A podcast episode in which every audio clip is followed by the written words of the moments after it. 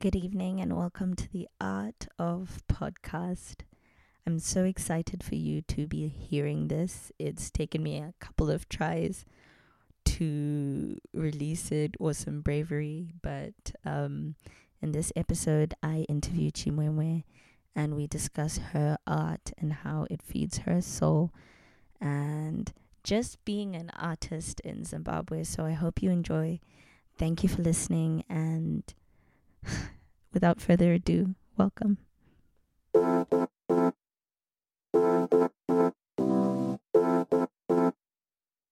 I'm here today with Chimwemwe, who is an actor, filmmaker, photographer. Please, please tell us about that. Um, so thank you so much for having me on your podcast. Thank you I'm for being excited. here. Thank you for being here. yeah, Dev. Um, so yeah, uh, I am all of those things and also other things. Um, I've just sort of moved around the arts industry in Zimbabwe uh, since maybe 2017. That's when I started doing things uh, professionally Mm-hmm. uh, which is to say that I dropped out of university. I was at the UZ, so I dropped out, and I was like, "Oh, I'm gonna, I'm gonna be an actor now," and I didn't even have a plan, and just started auditioning for things um, without any money or any like sort of like idea how I was gonna run my life. Um, so I just started doing. Um, I'd been acting like since I was like 13, you know, through drama club. I went to Reps Theater. We were doing uh, Rip Teens and stuff like that, That's where we met. which is where we met. That's where we met, Rip Teens. At Rip Teens. Mm-hmm. So I'd already had like this love for acting that was uh, put in like somewhere within me, and I was like, okay, I have to do this. Um, so I had just done my very first production, which uh, turned out to be the Cook Off, which ended up being on Netflix in 2020, like being Zimbabwe's Woohoo! first. Netflix uh, show. Yeah. You made history. Ah, you know what? I was You- there. you were I can say that. you can say you were there. yeah, for sure. Um, so I just done that, and then when I started my like next semester in in uni, I was like, "Mm, can't do this. Actually, all of these practicals. I was doing biological sciences. Oh my goodness. And Oh my ish, goodness. I was like, "Mm, this is really not the life. People would be like, what do you want to do? I'm like, I have no idea. They're like, what are you gonna do with this degree? I'm like, bro, there has to be a life after this. I can't do it. I think the contrast. so I left. I, I just like I went for this um uh, cultural exchange program in which Mm-hmm. was um two girls from Harare, which one of them was myself, uh, some girls from Ulayo and some girls from London, and we were all just like doing this uh, program for two weeks. And I left school to do that. And whilst I was there, I was just like, I I'm ain't not going going back. back. I ain't going That's back. it. And when I came back, I just didn't go back to school until my mom was like, "What? Aren't you supposed to?" I was like, "Yeah, no, um, I'm not doing that anymore." so, Oh my uh, goodness. How did you, what's the word? like, uh, get away with that? Eh? Um, I think things just kind of like there were some unfortunate events that happened. My my cousin passed away around the time that I came back. Um, so people were busy with the funeral and stuff like that. So me not going to school kind of went unnoticed for a bit, and then people kind of then collect collected themselves, and then it was like ah. ka and uh, after that that's when i kind of was like okay I, I need to figure a plan figure out a plan so i would audition for stuff i started doing like staged readings with almasi um i started auditioning What is a? Tell us. oh yes Please. oh so almasi uh, collaborative arts i think is the proper way to say their name Mhm. um, is an organization that was actually set up by Danai Gurira. Oh, Uh, wow. Yeah, so they do. Um, they want to increase um, theater literacy. Uh, so they do like play readings and stuff like that. They have this. Um, they also develop like um, what are they called? playwrights and stuff like. Playwrights. Yeah, oh yeah, wow. So because you know that I uh, does Yes. uh, theater as well. Yes. Um, so She's she's, a- very into it Mhm. more than I think the film said. I don't know her personally like that. I shouldn't be speaking. her. but like, Uh, but I know, guess that's what from what I've heard, she's from what you've like heard. really like passionate about theater. Mhm. So uh, she's got this organization. She's got set up this site, and they do this um, uh, playwrights conference at the beginning of every year. So before COVID, they would do it at the beginning of every year, like the first, like this by the second week of the year, they would do it. Um, which was basically uh, development of uh, local playwrights, and then they went regional. Uh, one time they had a, a South African playwright come in. Uh, he came in twice actually. Um, so yeah, uh, I would go in as some of the one of the actors uh, who would do like the uh, readings of the play. So they would develop a playwright's work, and then they would have actors go do a staged reading, and then an audience would come through and watch. And so I would work with them uh, pretty regularly. Uh, every time they would have like a reading, which they would do like every month or or so. Um, so I worked with them for a bit, and that kind of gave me like my start into the industry. Started doing like auditions, and then I kind of get got into, interested in the behind the scenes of like film work and stuff like that.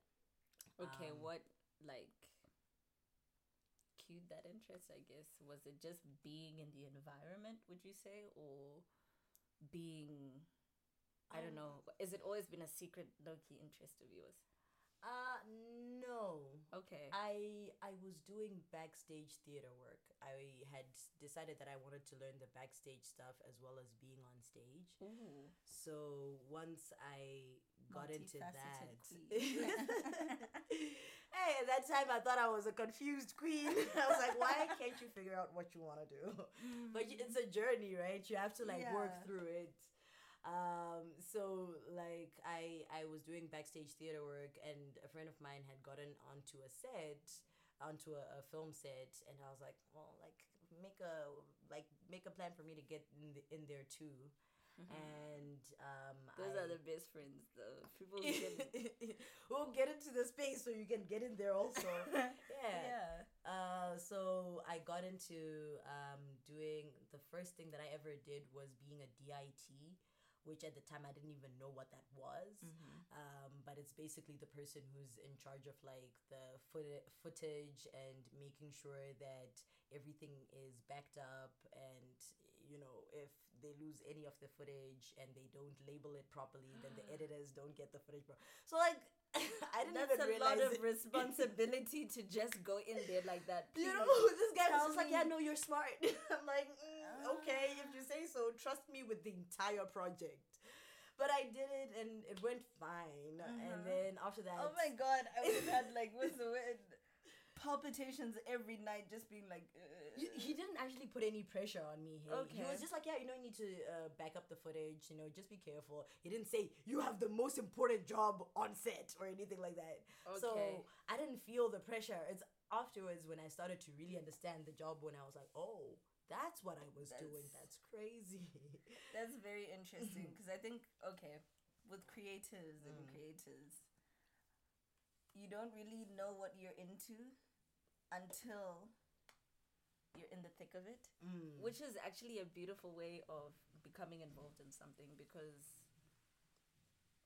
You kind of break it down. yeah, Yeah, you, and you learn it from when it's not so daunting to you.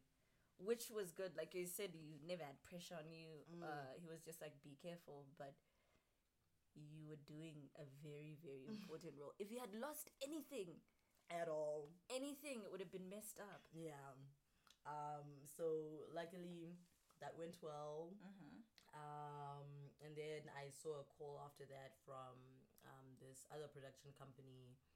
Uh, for people who were just interested in uh, being behind the scenes in film, Mm-hmm. and I went. We went to um, to theater in the park, and it was like a bunch of people. And then um, it was Nick Semura. He was the the guy who was in charge of the production company. Uh, and then he just gave us a talk. He's like, "Oh, this is what I, what I want to do. I want to teach you guys stuff. I'll teach you everything."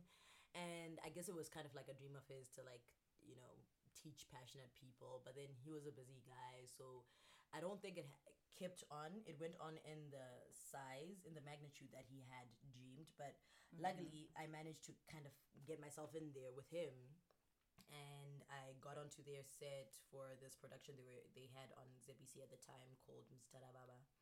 And uh, initially, I was learning how to do continuity and wardrobe. And uh, then he was like, you know, I think you could write. And then I was like, it's crazy that you say that because I think so too. Um, I love it.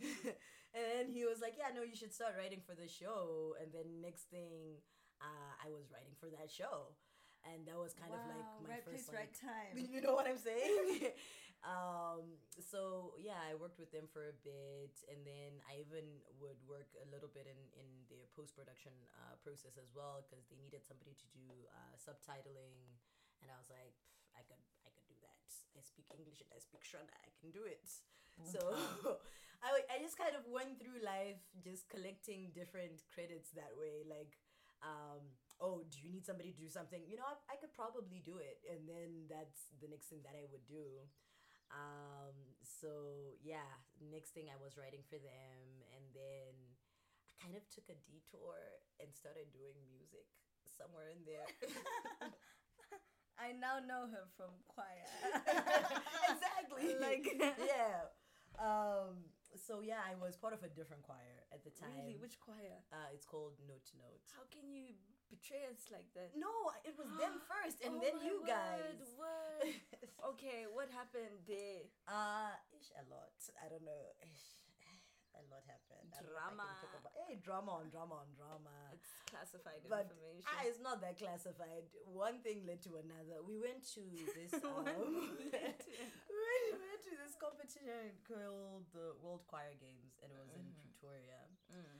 And then we came back and we disbanded like soon after. Like we'd been working towards it for like two years, and then we went, and then people just like fell apart afterwards. Um, But but it was nice because like it was like you went out in a blaze of glory, right? Like we, like we went to, to Um, Pretoria, we had a great time together. We performed, we got uh, medals, we got silver medals, Oh. and then we came back and then we just never saw each other again, and that was great, right? It wasn't great, like it was sad at the time, but like when It- you think about it, like we ended on a high high note, so that was cool. Um, but after we were done, um, I was like, oh, I kind of miss singing. So I went to music school at uh, Music Crossroads Academy, um, which at the time was somewhere in town, like Naselu. Mhm. Um, and I did that for for a year. I got a, pros- a professional certificate in music from them. Wow. Um, so, what is your qualifications as a musician? Um, well, that's my qualification. It's a professional certificate in music. Yes, but what what can I do? what can you do? Oh, yeah, okay. that's what I'm asking. Uh, okay, so the program basically is like um, ish like a foundation course Mhm. in um, uh, music theory, and then you get like a main instrument that you do. Mine was piano. Um, so I studied that to like a grade two level, three level, but I never did the exams, so it doesn't mm. count. But it was just you like you're going through the years. I think if you can play an instrument and it's just what it is, that should count. Like people must. What's the word? I know we want recognition for things, but I feel like why a lot of our African musicians or people are not recognized is because they don't fall or qualify into a system Mm. that somebody else says this is a grade three level. But if I, if you say I'm a grade three and I can play to a grade seven level, according to you, Yeah. Oh yeah. Then I'm still at a playing at a grade seven Uh, level, even though the paper doesn't say that. yeah. Yeah. I can show you the. But at the, at the end of the day, everybody's like, "Well, panoda bepa, panoda kura toti," you know, you know, like Yeah. a lot of people who um and how a lot of people that I went to school with um the general notion was oh we're here because most of them were seasoned musicians people who had been playing for years um but they had never gone to any kind of school or any Mhm. kind of training most of them had to, like learned in church like they Mhm. like they mostly played by ear and they couldn't read music or whatever so they wanted to be able to um be more versatile, I guess. Yeah, and be more like be able to sell their talents outside of Zimbabwe, I guess, to people who follow that system more closely, you know, to in a place like Europe or whatever. Um so yeah, I guess because there's never that there's never a way to quantify people's skills in our own um context, I guess. So then you're always running after it. Because, like, yeah, professional certificate in music, but, like, really, basically, what you're saying is, let me not trash on my qualifications. Don't That's my paper. that's your But, like, you know, you, um, it just feels like there needs to be more credit given to what you're actually doing as opposed to What the paper says. Yeah, what it What says you paper have done or what you, what it says you can do. Um, but yeah, I did that for a year, um, and I was supposed to do that for a second year. I, I had started the second year, but uh, that was the year of COVID. So I kind of like got over it. We were supposed to be like learning, but it was like on WhatsApp, and I was like, I can't focus enough to do this. I just, I'm not technically a student anymore. So like I did a soft dropping out also again. Dropping out. like people are like, oh no, you're a part of us, right? I'm like, yeah, Yes. So um, That's a new one. I've never heard of a soft a soft dropping out. well, just in case, like, if we were to be t- to be told that we could go back to school or whatever, I would go back. But if we had to spend, you know, two or three years uh, locked down or That's in COVID, true. then I didn't want to be a part of that. So um, in that time, that's when I started working full time because it was COVID and nobody was doing well as an artist. Um, Yeah. So uh, I started working at uh, Magamba Network, um, where I was the project assistant for the Moto Republic project, which was the creative hub, uh, the artist space. So I felt like I'm still doing like this creative work. I'm still doing things that I care about, and I'm also bringing about like social impact in the work that I do. I was excited about it. I and love was like, that. Yay! And then like two years down the line, I was like, "Mm, yeah, ah, creating platforms for other artists is nice, but also I'm an artist and I'm no longer able to like really Uh, like flex that muscle. Yeah, okay, because like okay. I'm always so busy. I'm working weekends. I'm working nights sometimes. I'm working all the time. And when I'm not working, I'm exhausted. So I don't really have the time to do my own thing. Um, and then I applied for this program called the uh, MultiChoice Talent Factory in 2021, like two days before the deadline. And then they were like, hey, do you want to come for an interview? I was like, sure.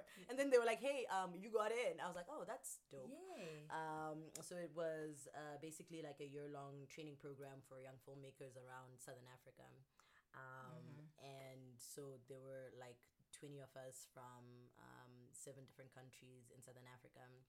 And uh, it was from like October 20, 2021 to um, October. Oh, yeah. We ended up finishing in October. We were supposed to finish in September. Yeah. Um, so it was like a year long program, just learning like the different aspects of filmmaking, and it kind of like took me back to that space where I'd been doing film, and I was like, oh, okay, I'm excited by this, and I'd still been.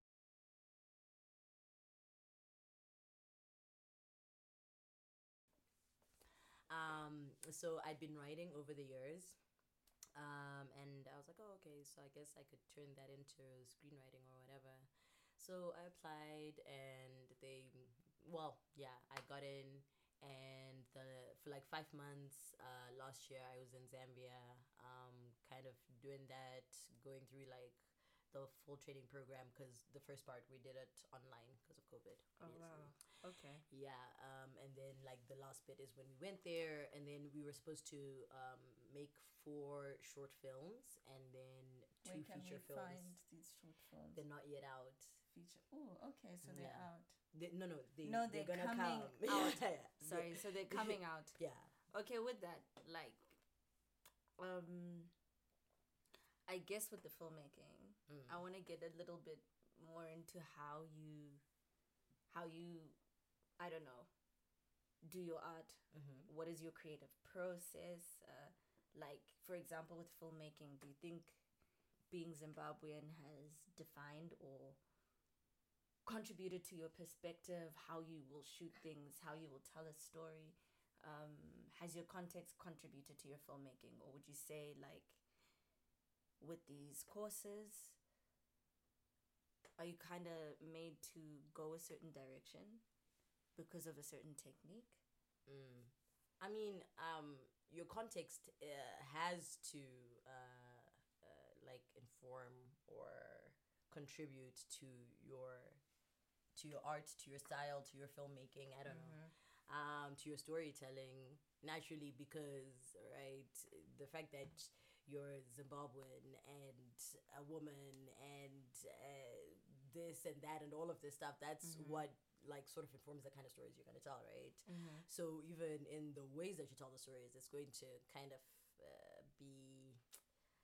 influenced by that. So I think yeah, naturally, yeah, it's going to to to come up. impact Yeah. but for you how has it like manifested would you say what do you do that's that's would you say it's zimbabwean filmmaking um, I guess uh, for me, how it's impacted me is that I haven't wanted it to impact me. ah i see So okay. how it impacts me is that I always find myself sort of like fighting certain narratives because that's what is expected of you. Because it's either you're writing something that's like like pure poverty porn, right? ah i Or- you are preaching to the choir you know what I'm saying? I have a I have a bone to pick with like sometimes African creators because I think there's so much joy here. As much as you struggle, as much the, uh, there's so much joy here. Mm, So why are we? That's not the only part of our story, mm. and it's not necessarily our perspective. I think it's anyway. I, I think definitely for sure. Uh, also considering the fact that uh, um, ish, my mind has slipped. Why do you do this to me? Anyways, um, you're talking about how um, people like there's so much joy here. Yes, the way we frame our stories, right? Mm-hmm. like it always feels like it has to be that like deep bundu feel and look and i love that look right and i want to see it right but i also want that uh, bright and happy and Mhm. clean and because i feel like if we always put the stories into oh our happy stories need to look like this then we're still putting ourselves into some kind of a box Mm-hmm. but if I say no, there's actually some people that are not being represented. Um, if we always look at like the village perspective, or if we always look at Mm. the uh, uh, ghetto high density expe- uh, uh, perspective, because that's what people want to run to, right? Because that's Mhm. what y- gets you funding or whatever. That's what looks cool to the people out there. Like, oh my Mm. gosh, it's so sad, or So oh wow, they're so like poor, but they're so happy. You know, even when you get to tell your happy stories, they have to be put into this like kind of like sad environment, and they always have to be about perseverance and resilience. It's like, hey, bro, we're tired. Why you must we know. always persevere? Why? You know, we sometimes you just want to vibe. You know. Yeah. so um yeah um but then also it's like so for example um within the the short films that we were supposed to um to that are being do- released soon. that are going to be released soon that we're Mhm. supposed to to work on um i we did four of them. I wrote one of them because each country was supposed to work one on one and then we did four. Um and the premise of the story is like um this lady her daughter goes missing and then it's like oh no she's missing. At first we're like oh it's kind of it should be like a normal kind of missing. Then it turns out this woman actually has a dark past. She was taken by like mermaids in her village and then when she was brought back to become a healer she ran away because she didn't want that life she wanted to go away and be a doctor and so now the the Njuzu, the mermaids have taken her daughter in place of her because now the final like uh, svikiro or go between has passed away and they have you know like that's kind of like the premise of that Wow. Uh, Wow. I'm excited. I'm really excited. yeah I'm really excited because I don't know. I guess also how I want to ask you, how did you? Maybe I'll wait and see. But like, how did you frame it? Is for example, her running away um, from the tradition from the Njuzus, Mhm. right? How have you framed that? Is would you say like traditional practices are captured in a positive or or like malefic light? Um, what would you say? So I didn't. So definitely they're the villains in in this story. Okay. Okay. Um, so it's not necessarily that it's like oh this is a bad thing. mm-hmm. It's just that she's saying oh but I don't want that for myself. Mm-hmm. So I want to take a stand. I want to do something else. Mm-hmm. And then they're like no no no no no but you don't get a choice. So that's kind of like ha- as villainous as they get is that they're saying no you don't get to have this life of your own. You're a part of this like family. You're a part of this community. So you have to serve it according to how it has been handed to you.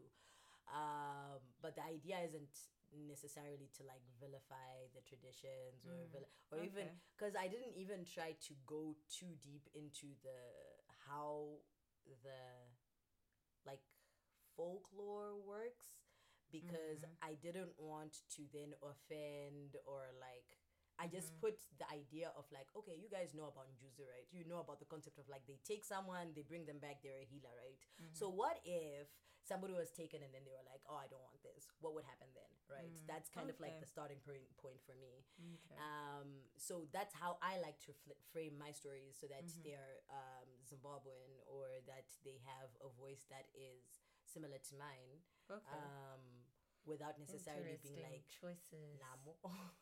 Yeah. yeah. When you have an idea, when you begin to write something, I didn't even add screenwriter to your intro, but it's, she's a screenwriter, y'all. um, what is your process? What is, I guess you've just described a little bit to me how you said, what if this would happen?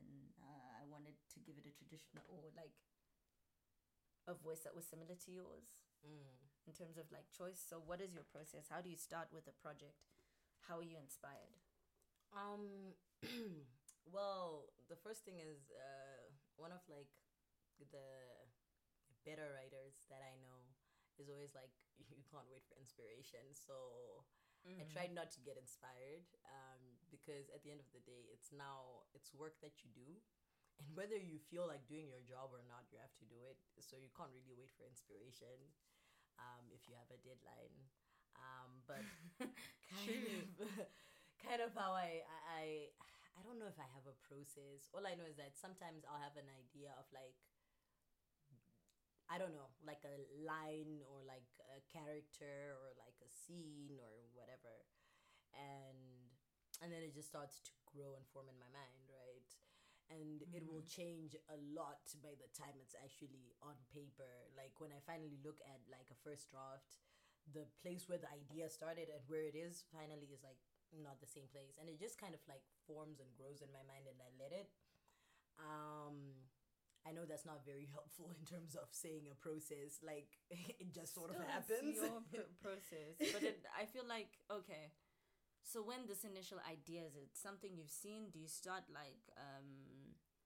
Obviously, you get an idea. Mm. In terms of the change from the first draft to the final draft, would you say the story carries you through the journey, or you frame the story first and then you take that journey with the story? Um, a little bit of both actually. Um, because I guess what I mean when I say the story kind of forms around me and it makes starts to make sense is like the story kind of carries me through. Mm-hmm. But sometimes you get stuck and then you kind of have to like figure out what you're saying and how you're saying and or sometimes you don't really know what you're trying to say. You're just like Mhm. sort of writing in some direction because you got to get started. You got to get started with the writing. So I already like you're supposed to like write out a character bible and this and that and go through all of these processes but i feel like that's all reasons for you to not finish. So i just start writing what i want to write and then Mhm. we'll figure that stuff at the end. Um, when i know the story when i know that i finished i'm like okay i know from start to finish what i'm trying to do at, at the very least. Um, so this other stuff can I, I can use it to guide me through right So when I get stuck, that's when I'll maybe sit down and be like, okay, this character, who are they? What are they trying to do? Mm-hmm. Uh, what do they want? All of that stuff. Um, and I kind of then use that as a tool to break through, like maybe if I'm like in a corner where I'm like, man, I don't know what they should do next, or I don't know what should happen next, or what scene I should put uh, after this. Um, so I just I do it as a as a kind of like mixture of both. Um, kind of just try to power through to the end, and if I can't get there, then I kind of take a step back and work through the process. Yeah. Okay. So you do need some distance from your process, would you? Yeah, for Yeah. sure. I mean, if you do everything, then you kind of like get messed up. Um, I was shooting a my first short, uh, like I was telling you, um, a few weeks ago, and I wrote it, I directed, I planned it, I did every most parts of the process I did uh, by myself, including shooting it. Um, and like at some point, I think I just lost essence of the story. Like, of course, like I I can see what I have on screen, and I'm like, yeah, but like I didn't do things the way that I really wanted to do them.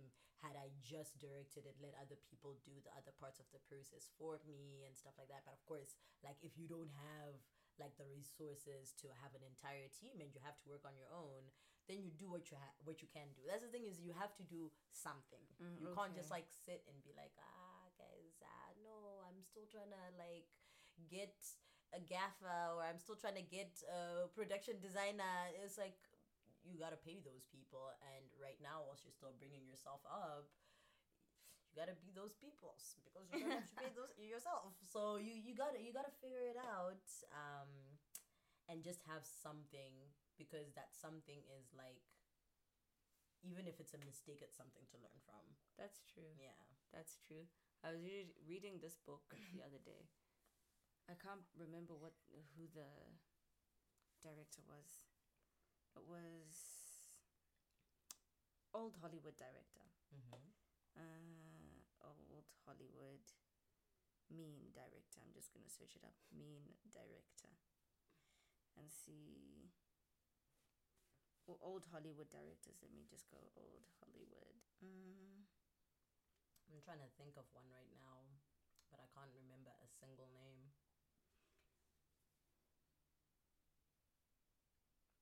It's who are the big directors? If you think in your head, who is a big director? James Cameron, Quentin Tarantino. Old Hollywood, older Hollywood, like Older, um, there's that guy who's like famous for having like a scene of the woman in the shower.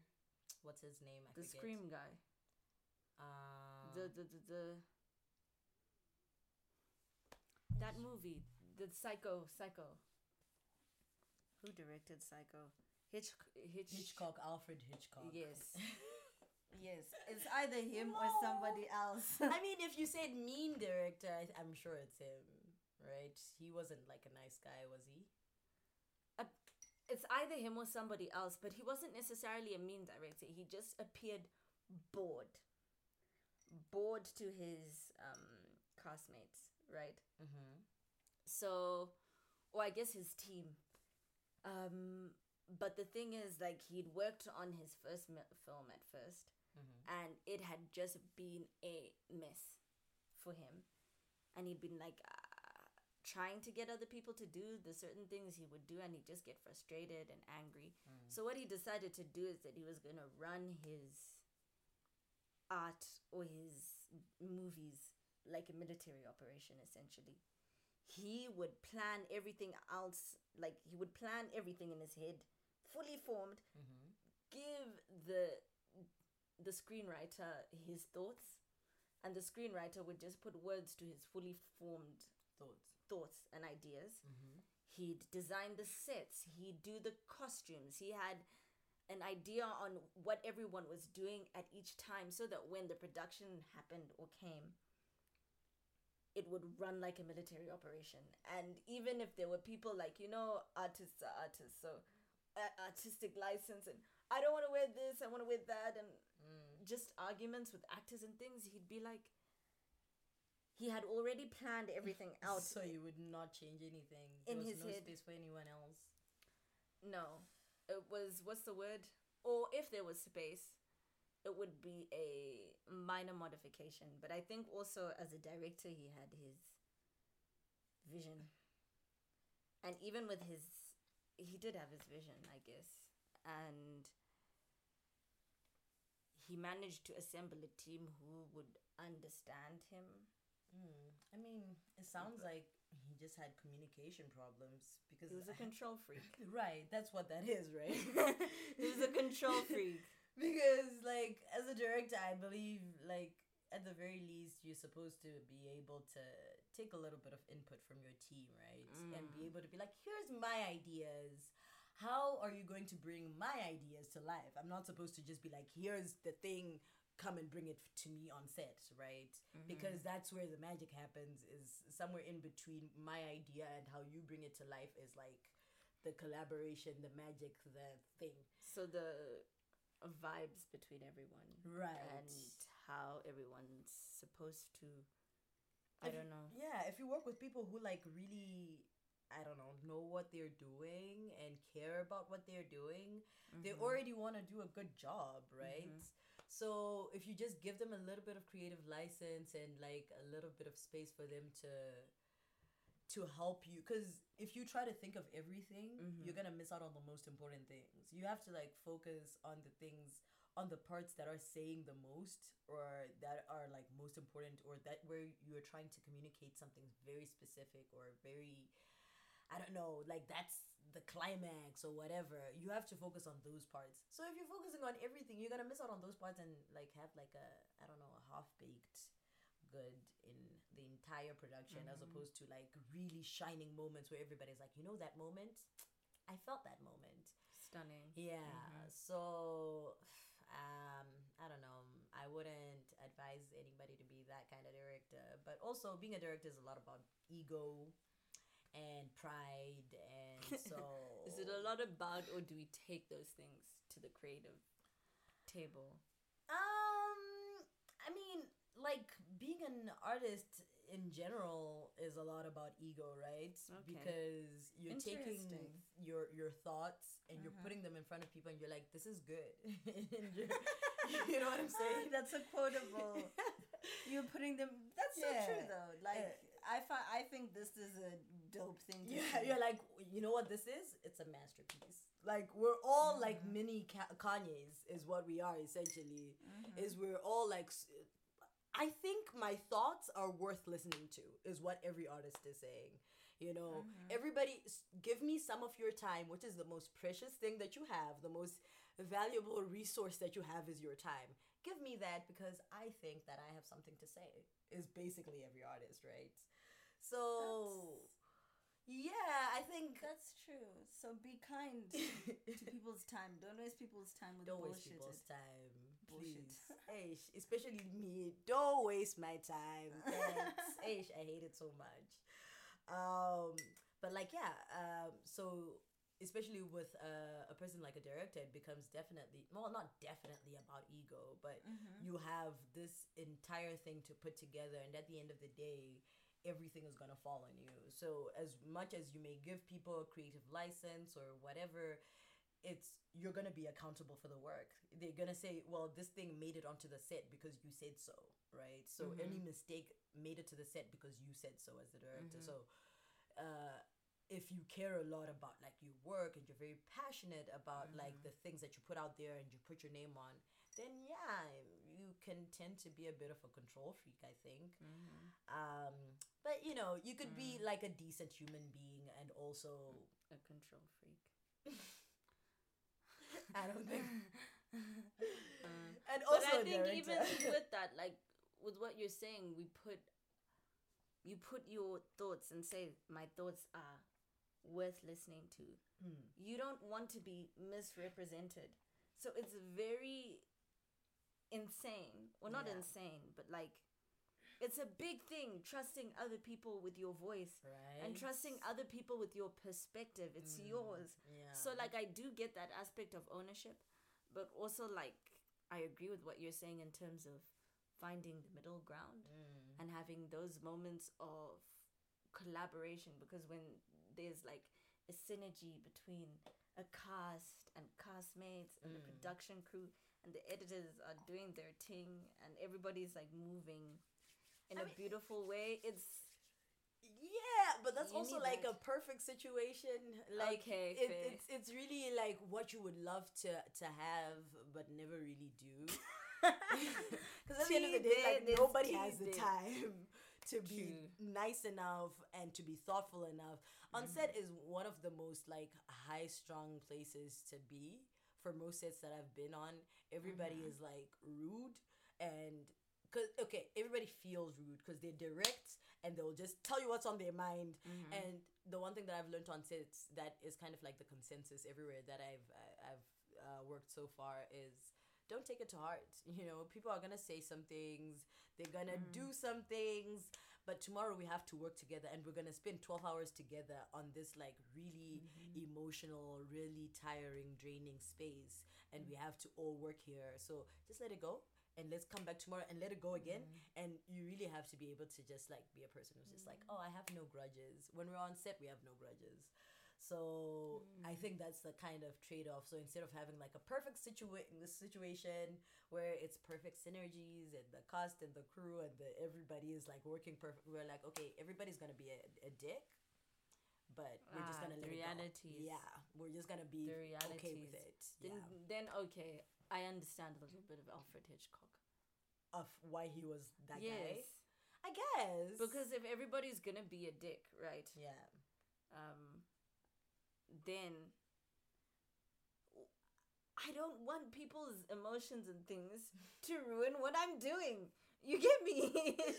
I guess. like I don't want anybody to to mess it up, mess with my yeah, vision. Yeah, especially like pointless emotions and things like that.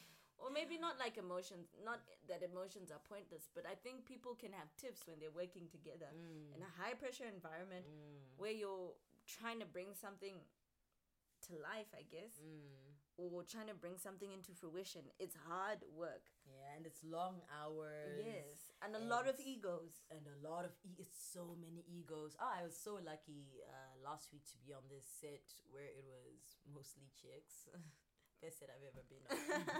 Nobody was stressing anybody out. Everybody was free with information. Everybody was being helpful. I'm like, oh my god, why am I having so much fun? Like, So why am I having such are a the problem. Ish, I never said that. I just said like I was on the set and it was mostly girls. That's what I said. Okay. I even said it. I even said it to. Um, I was uh, operating cameras, so I was. I said it to my fellow camera operator, and I was like, man, like it's just chilled vibes here. Like, why is everything so? And I realized that there were a lot less of the egos flowing, a, li- a lot less of the. Of the oh, this person might be trying to like take advantage of me or something like that, and I'm like, yeah and it just kind of makes when when we're past that when we're starting from like mm. oh no this is my team and i want to be helpful and they want to help me it just sort of flows you know from there so please more women in the filmmaking industry it will it will help us have things come to life. yeah Okay. So my last question for you today. yes Um, okay, my last two questions. mm-hmm.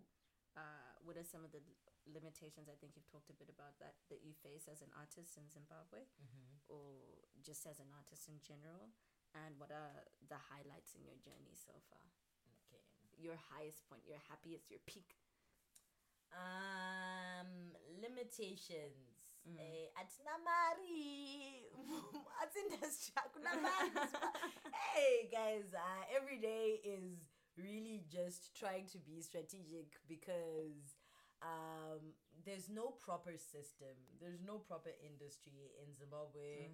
Um so you know in another place where you find record labels and this system and unions and this and that you know we're just starting from like Scratch. you know, and I'm someone was like, ah, you know, me, I can get you guys into this place, and then now that person is actually taking advantage of you or whatever.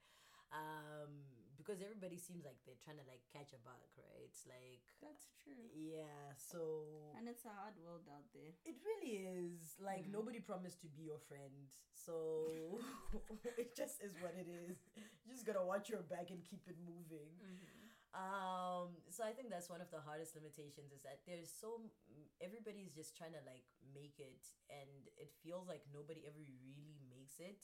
So even people who've like been in the industry 20, 30 years are still like competing for the same space as you, the person who's just come in, and because they have the experience of like having been around for a while, they have more of like uh more space to be like, oh, you know, let me help you in this way, but and it looks like help, but it's really not, right? And whilst they're actually using you for their own benefits, so then it becomes who's best at using the next person, um, and that kind of sucks, you know, because uh, a lot of people end up leaving the the industry or, um, you know, just.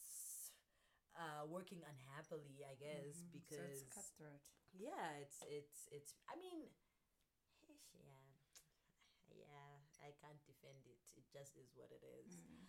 um that's the main limitation there's no proper systems that we can really say okay this person has gone or even education Mhm. right because like how many programs in universities are there for are that are proper arts and culture uh, programs do we have filmmaking programs do we have theater programs do we have music programs you know we don't have a lot of them and the ones that are there aren't really like as up to par as they could be so Mm-hmm. even like the things that people are learning is really like fidja fidja it's like really like like we're just like sort of piecing things together I see. you know what I'm saying? Um, so I think right at the root, there's a problem where like the quality of the work never really uh, grows from there because you're just surrounded by people who have been teaching each other, and what if they've been teaching each other is not necessarily the right thing. It's a little bit of the right thing, and also a little bit of what works for where we are. Mm-hmm. So you can't then break into the industries out there or break uh, barriers to uh, be on the same platforms as like say South Africa or Nigeria are um, outs- outside or uh, to get onto Netflix or whatever because you're you're working with with what's there. You're working with what works. You're making a plan Mhm. all of the time and that doesn't that means that your production value is always going to suffer.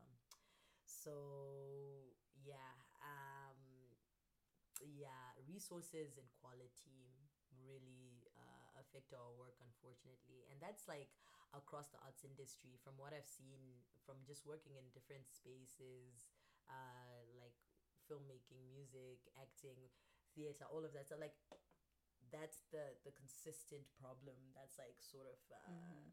sustaining um throughout throughout the the arts industry. Um and then highlights. Mm.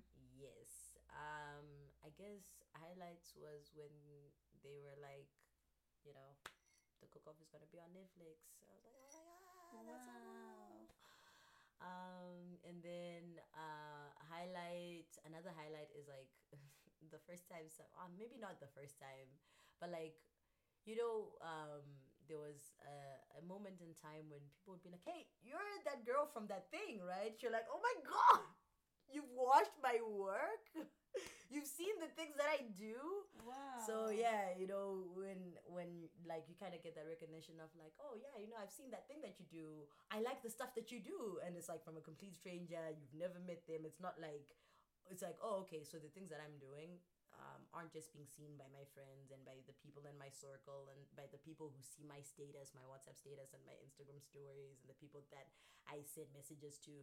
There are people who I'm putting the work out there, and they're actually saying it so I think that's been another uh, highlight. Um, also, the uh, Talent Factory was uh, a pretty big deal. Mm. Um, that was uh, not just like um, getting in, because like I kind of had to um, warm up to the idea of being a part of the program. Like at the beginning, I didn't understand Mhm. how how like I don't know what's the word? Like it was it had weight. Like like it was it was a little bit of clout you know what I mean? And at first I was just like yeah you know I got this opportunity. It's really great. Yeah I'm happy that I got it but whatever. But I wasn't like really it never really it hadn't sunk in at that time that like I am one of two Zimbabweans I am one of 20 people in Southern Africa. Like, that was like a big, big, big Yes. opportunity, right? So finally, when it hit me, right, as I'm walking through the streets of Lusaka, I'm like, oh my God, this is wild. And um, I feel like in that five months that I was there, um, living and interacting and collaborating and learning with the my peers from like all of these different countries um, was the time when I really felt like oh there there are other people like me that are doing what I like. You know, we mm-hmm. would sit and like watch a movie and like break it down and it felt so it felt like community. It felt like oh these this is my tribe, you know. I what love I mean? that. Yeah, ish like it was nice. What's it called? Soul Tribe. and all that. so it, it was nice being in a space where you don't really have to explain yourself. You're like, oh, we're creating, we're making films, we all are doing the same thing, we are enjoying the same things. Oh, I can like the things that I like that are a bit different from what you like, and it's not a big deal.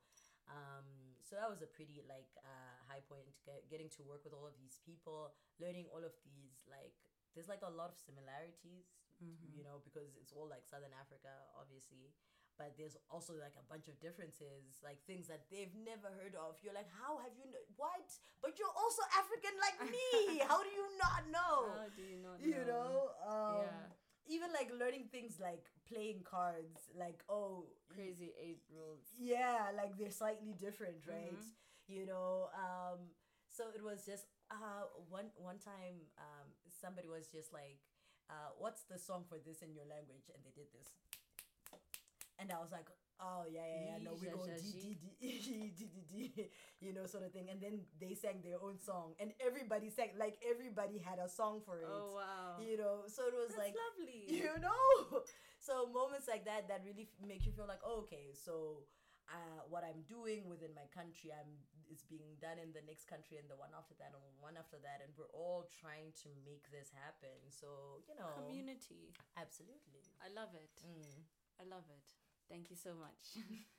Thank you so much for coming here, for allowing yourself to be interviewed. I really enjoyed this chat and I enjoyed hearing what you had to say. I hope, like, for somebody out there who's listening, I don't know how many people will listen to this. ah don't say that But all, but no, still, no, no, no, no. Like, who, if you are interested in art, I think pursue it the way Chimwemwe has done because I think just your bravery and going after what you want and just putting yourself in situations. I think people need to learn that. We're afraid of putting ourselves out there. Mm. And I think that's a skill you inherently and so beautifully encapsulate. thank So thank you for coming here and thank you for talking to me. Absolutely. Thank you for having me. It's been such a such a fun time just talking about myself. Not feeling uh, narcissistic about it. Knowing that it, I'm saying things because I've been asked, not being like, let me just tell you about myself. yeah. I'm glad. Yeah. I'm glad. Thank you.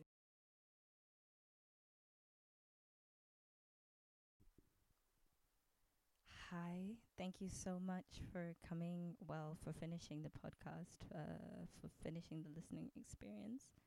I hope you enjoyed it. Uh, a big thank you to Chimwemwe for sitting down and chatting with me. I would like to hear all of your thoughts the good, the bad, the ugly. I'd be so stoked to hear from you.